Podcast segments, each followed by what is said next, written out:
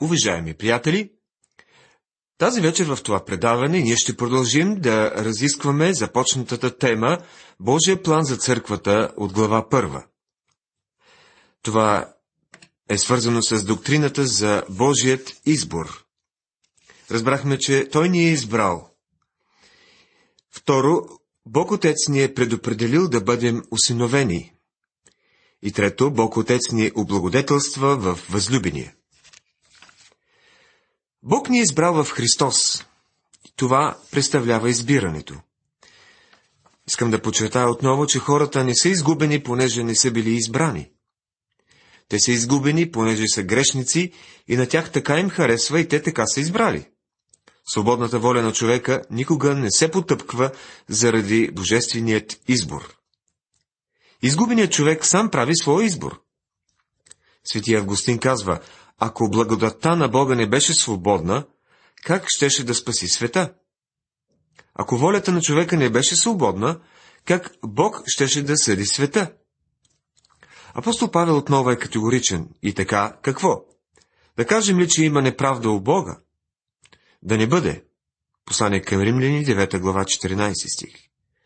Ако си мислите, че във Бога има някаква неправда, най-добре е да промените виждането си.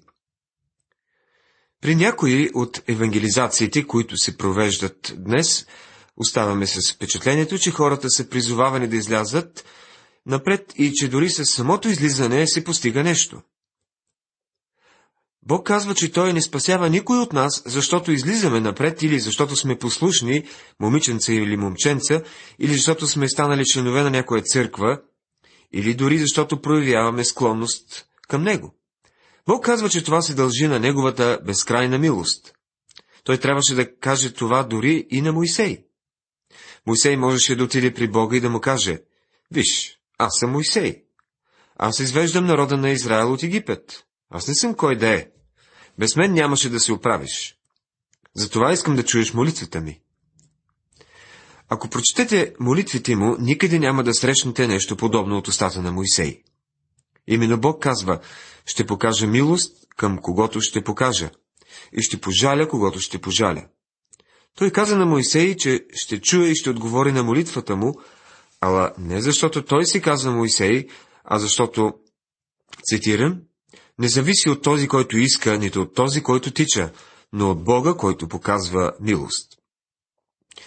Приятели, един ден ще се озова в небето, но няма да отида там, понеже аз съм послушно момченце. Аз не съм. Единствената причина, поради която ще отида в небето, е Божията милост. Докато вие и аз не пожелаем да отидем при Бога като никой и после не му позволим да ни направи някой, вие и аз никога няма да бъдем спасени.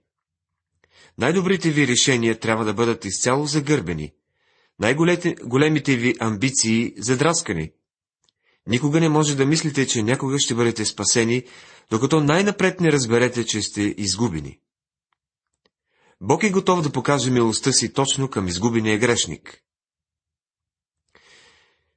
Някои казват, че имат мисловни проблеми, някакви препятствия, които да преодоляват. Вие и аз не срещаме проблеми, когато четем за Йона или за Ноевия ковчег. Днес проблема ни се състои в това, че Библията осъжда греха в живота ни. Бог ще ви спаси, когато сърцето ви пожелае да се обърне към Него. Бог го е предвидил по този начин, за да може един ден да прибере вас и мен на небето. И когато се озовем там, ще разберем, че това се дължи изцяло на Него. В 5 стих стигаме до следващото нещо, което Бог направи за нас. Казва се: в любов ни е предопределил. Някои ще кажат, че ни най-малко са очаквали любовта изобщо да се свързва с предопределението. Но ето че може. Божията любов е включена в тази дума, която на мнозина се струва страховита. На гръцки думата предопределение буквално означава да определиш, да набележиш, да отделиш. Предопределението е свързано с Божията цел за Неговите избрани. Предопределението никога не се свързва с неспасените хора. Бог никога не е определял някой да бъде изгубен. Ако някой е изгубен, то защото е отказал Божия лек. Подобно на един умиращ човек, на който лекаря предлага изцеряващо лекарство. Ако вземете това лекарство, ще ви излекувам. Човекът поглежда лекаря и казва: не ви вярвам. Мъжът умира и епикризата на лекаря гласи, че той е починал вследствие дадена болест и заключението е точно. Но всъщност пациентът умира, защото отказва предложеното лекарство. Бог набавя лекарство. Бог никога не е определял някоя душа да бъде изгубена. Тук се намесва свободната воля на човека и той сам решава какъв избор ще направи. Предопределението се отнася само до онези, които са спасени. Това, което всъщност означава е, че когато Бог започне с 100 овце, той ще остане до края с 100 овце. Знаем, че всичко съдейства за добро на тия, които обичат Бога, които са призовани според Неговото намерение. Защото, които предозна, тях и предопредели да бъдат съобразни с образа на Неговия син, за да бъде той първороден между много братя. Послание към Римляни, 8 глава, 28 и 29 стихове. Тези, които са призовани според Неговата цел, са предопределени да бъдат съобразни с образа на Неговия син. Говорим за спасените. В послание към Римляни допълнително се разяснява как става това. А които предопредели, тях и призова. А които призова, тях и оправда. А които оправда, тях и прослави. 8 глава, 30 стих. Когато Бог започне с 100 овце, той завършва с толкова. Преди години един овцевът каза, че би се радвал, ако достигне 65%. Думите му бяха: ще изкараме пари, ако продадем 65% от овцете, с които започваме. Звучи така, сякаш няма да е голяма беда, ако една или няколко овце се изгубят. Господ Исус Христос разказа притчата за човека, който имал 100 овце, едната от които се изгубва. Известно е, че много от нас се изгубват дори когато са спасени. Това не означава, че изгубваме спасението си, но определено нарушаваме общението си с Бога. Някои хора се изгубват до такава степен, че започват да се страхуват, че са изгубили спасението си. Но изгубената овца си остава овца, дори и когато се е отдалечила много и е изгубила пътя. Пророк Исаия казва: всички ние се заблудихме като овце. Това е наша склонност, наша тенденция. Това е посоката, по която тръгваме. Ние не се насочваме към Бога, а бягаме от Него. И за това какво прави пастирът? Той тръгва да търси изгубилата се овца. Убеден съм, че овцевъда не би се вдигнал да търси една изгубена овца в студена, бушуваща и предвещаваща буря нощ. Най-вероятно би казал: да си върви, що ме тръгнала. Слава на Бога обаче, че имаме пастир, който никога не казва такова нещо. Той казва: започнах с 100 овце и ще стигна до края с 100. Сега да предположим, че след много години настъпва деня, когато горе на небето той започва да брои овцете си. Брои 1, 2, 3, 4, 5, 96, 97, 98, 99. Ама къде си Диана Благовест Николов? Изгубихме само една овца. Какво от това? Много хора мислиха, че тя ще се изгуби така или иначе. Слава на Бога, че той няма да постъпи по този начин. Ако аз не съм там, когато Бог започне да брои овцете си, той ще тръгне да ме търси и ще ме доведе обратно. Ето това е смисълът на предопределението. Това е хубава дума. Тя е Божията гаранция. Моите овце слушат гласа ми и аз ги познавам, и те ме следват. И аз им давам вечен живот, и те никога няма да загинат, и никой няма да ги грабне от ръката ми. Евангелие от Йоанна, 10 глава, стих 27 и 28. Ние сме предопределени да му бъдем осиновени чрез Исус Христос. Осиновяване означава, че ние сме станали напълно развити синове. Вече говорихме по този въпрос, когато изучавахме посланието към галатяните. Тук става въпрос за две много важни неща. Осиновяването означава възраждане. Ние сме възродени чрез духа на Бога. Божието дете е новородено, не от тленно семе, а от нетленно, чрез Словото, което живее и трае до века. То се ражда наново в една нова връзка. Това имаше предвид и Господ Исус, когато каза на Никодим, че трябва да се роди отново. Осиновяването е още положение и привилегия. Когато сме спасени, ние се раждаме в Божието семейство, като бебе в Христос. Но освен това, ние придобиваме положението на зрял син. Намираме се в положение, в което можем да разбираме думите на нашия баща, защото той ни е дал Святия Дух като наш учител. Най-малките деца говорят непрекъснато, но можете да разбирате само отделни техни думички.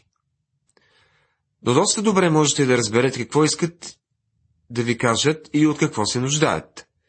Те сигурно не могат да проумеят, защо не разбираме какво се опитват да ни кажат. Чудесно е, че днес имаме небесен баща. Моят баща ми казва, че съм придобил такова положение, при което да мога да го разбирам. Чудесно ще е, когато децата ни пораснат и ще можем да се разбираме.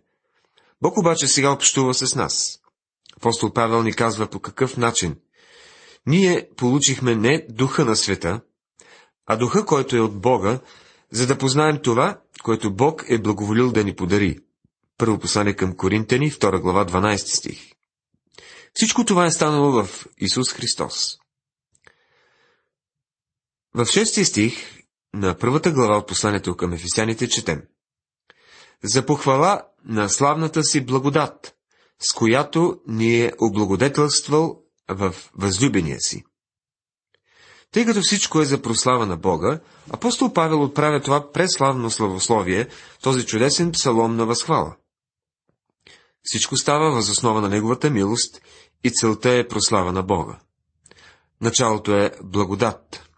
Смисълът е осиновяване. Приемането е за негова слава. Казва се, с която ни е облагодетелствал във възлюбение. Кой е възлюбение? Безспорно, това е Господ Исус Христос. Господ Исус каза, Отче, желая, където съм аз, да бъдат с мен и тези, които си ми дал, за да гледат моята слава, която си ми дал. Защото си ме възлюбил преди създаването на света. Евангелие от Йоанна, 17 глава, 24 стих. Бог вижда вярващия в Христос и го приема, така както приема собствения си син. Това е чудесно. Единствено, въз основа на този факт, мога да отида на небето. Аз не мога да застана там благодарение на заслуги. Приет съм единствено във възлюбение. Бог ме обича също, както обича и Христос, защото аз съм в Христос. Затова Бог Отец извърши три неща. Той ни избра в Христос. Той ни предопредели, за да придобием положението на Негови синове. Той ни прие във възлюбение. Всичко това е за похвала на славната си благодат. Той единствен получава похвала. Всичко това е за ваше и за мое добро. Добре е да можем да се наслаждаваме на тази истина и да се радваме в нея и да говорим за нея, защото си заслужава. Много по-ценно е да се радваме на стореното от Бога, отколкото на много от сладките приказки, които днес се изприказват под името религия. Ние се нуждаем да видим Божията благодат, така както е изявена в Христос. От следващият 7 стих нататъка ние виждаме как Бог Син изкупи църквата. В когото имаме изкуплението си чрез кръвта му, прощението на прегрешенията ни, според богатството на неговата благодат. Преди създаването на света, Бог ни избра, предопредели и ни прие във възлюбения. Сега ще разгледаме периода, когато Божиите планове са в ръцете на Христос, който се движи във времето и пространството, за да създаде църквата. Исторически факт е, че Исус се е родил на този свят преди 2000 години. Бог прие човешкия образ и след като прекара 33 години на земята, умря на кръста, Бе погребан, възкръсна от смъртта и се възнесе на небето. Това са исторически факти, които ни дава Божието Слово. Докато беше на земята, Исус ни изкупи чрез кръвта си. Това е нещо, което не е удобно днес. Повечето хора искат една лицеприятна религия, такава, която да се харесва на естетическата им същност. Христовият кръст не се харесва на естетическата част от човечеството. Не се нрави на неговата гордост. За съжаление, либералните църкви и някои тъй наречени библейски църкви изказват предпочитание към старата същност на човека и затова не се набляга върху кръвта на Христос. Преди години една дама дошла при известният доктор Кембел Морган. Тя била от онези важни дами, които носили един лорнет. Това е подвижна пръчка, с която се държат очила. Тя го погледнала през лорнета и казала: „Доктор Морган, не ми е приятно, когато слушам да говорите толкова много за кръвта. Отблъскващо е и е в противовес с моята естетическа природа." Доктор Морган отговорил: „Съгласен съм с вас, че е отблъскващо, но единственото отблъскващо нещо в случая е вашият и моят грях. Грехът е единственото отблъскващо нещо в изкуплението чрез кръвта." Един нов пастор дошъл в една голяма църква и едно семейство отишло при него с молбата: „Надяваме се, че вие няма да наблягате твърде много на кръвта. Предишният ни пастор говореше много за кръвта и ние разчитаме, че вие няма да прекалявате, като говорите върху нея." Той отговорил: „Можете да бъдете сигурни, че няма да наблягам върху нея твърде много." Те изглежда останали доволни и му благодарили. А той им казал: „Почакайте, не е възможно просто да се набляга върху нея твърде много. Никога няма да бъде достатъчно да се набляга твърде много." И продължил да поставя ударение върху кръвта. Но чрез неговата кръв ние сме изкупени. След като Бог Отец изготви плана, Синът дойде на земята, за да създаде църквата с прободените си ръце. Целият контекст на Стария Завет разкрива изкупуването на греховете чрез кръвта на жертвено животно. Но това не може да отнеме греховете. Само Христос може да изпълни това. Авторът на посланието към Евреи казва следното: „Всеизгаряния и приноси за грях не са ти угодни." Тогава казах: „Ето, дойдох. В свитъка на книгата е писано за мен да изпълня Твоята воля, о Боже." Това означава, той отмахва първото, за да постанови второто. С тази воля ние сме осветени чрез принасянето на Исус Христовото тяло веднъж завинаги. Послание към Евреи, 10 глава, 6 до 12 стихове. „В когото имаме изкуплението си", казва апостол Павел в 7 стих на посланието към Ефесяни, „в когото се отнася за възлюбения, който е Христос." Ние видяхме, че сме облагодетелствани във възлюбение. Изкуплението е най-същественото дело на възлюбения Христос. В стихът се казва не изкупление, а изкуплението. Това придава особено значение и факта, че е отбелязано преди всичко останало, му отрежда първото място. Това е причината, поради която Христос дойде на земята. Също както и човешкият син не дойде да му служат, но да служи и да даде живота си откуп за мнозина. Евангелие от Матей, 20 глава, 28 стих. Той дойде, за да заплати цената за вашето и моето изкупление. В Новия Завет има 3 гръцки думи, които се превеждат с думата изкупление. Гръцката дума агоразо означава да купуваш на пазара. Ето, например, една домакиня, която излиза сутрин, за да напазарува за деня. Тя се спира на някакви зеленчуци и месо и заплаща в брой. Плаща цената и разбира, че продуктите са нейни. Единствената идея в тази дума е да купиш и да получиш стоката срещу дължимата сума. Тази дума използва апостол Павел в първо послание към Коринтяни 6 глава 20 стих. Защото сте били купени с цена, затова прославете Бога с телата си и с душите си, които са Божии. Гръцката дума екзагоразо означава да изкупувам от пазара и съдържа идеята да купиш нещо за лична употреба. Агоразо означаваше да купуваш на пазара, а екзагоразо да изкупуваш от пазара. Има случаи, когато някой може да отиде на пазара и да купи това печено месо и тези зеленчуци, а после да отиде в съседният град, където тези стоки са се изчерпали и да ги предложи изгодно за продан.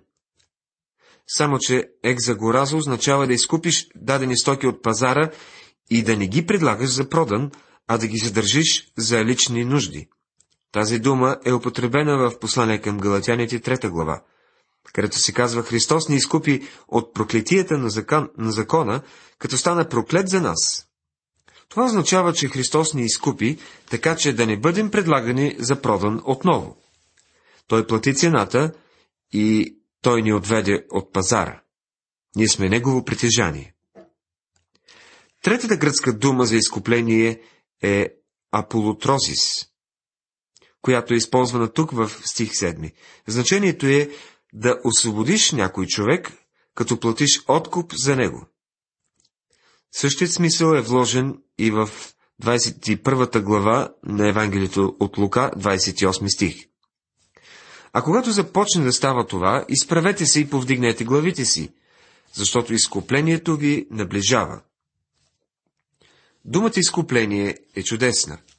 Тя не означава само да отидеш на пазара и да поставиш пари в брой на сергията, нито да вземеш токата от пазара за себе си и никога да не я продаваш на някой друг.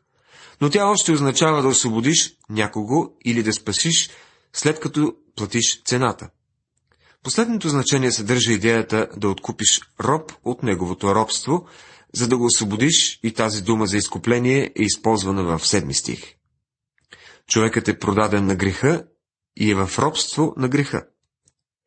Необходимо е само да се огледаме наоколо, за да се уверим, че е така. Човекът е пропаднал, покварен грешник и не е в състояние да върши нищо друго, освен да се грешава, защото той е роб на греха. Христос дойде, за да плати цената за човешката свобода. Това имаше предвид Господ Исус, когато каза: Ако Синът ви освободи, ще бъдете наистина свободни. Евангелие от Йоанна, 8 глава, 36 стих. Това изкупление е чрез Неговата кръв. Това е цената, която Той плати. Като знаете, че не с преходни неща, сребро или злато сте изкупени от суетния живот, предаден ви от бащите ви, а с скъпоценната кръв на Христос, като агнец без недостатък и пречист. Кръвта на Христос е много по-скъпоценна от златото и среброто, особено като си има предвид, че не е в голямо количество. Ограниченото количество увеличава стойността на съдържанието, но не това е истинската причина за нейната стойност.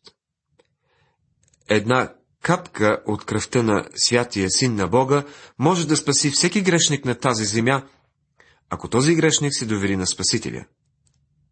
Ние сме изкупени чрез Неговата кръв и причината за това е, че без проливане на кръв няма прощение. Това е старозаветен принцип, който се прилага за цялата човешка раса от първият човек Адам до последния човек. Сега ние сме изкупени не чрез кръвта на овни или кози, която не може да ни изкупи, но чрез скъпоценната кръв на Христос. Уважаеми приятели, завършихме нашето изучаване. Това предаване изучавахме само 3 стиха от посланието към Ефесяни, от 5 до 7. Те ни разкриват как Бог Син изкупи църквата, използвайки понятията предопределение и изкупление. В следващото предаване продължаваме разглеждането на глава 1. Бог да ви благослови!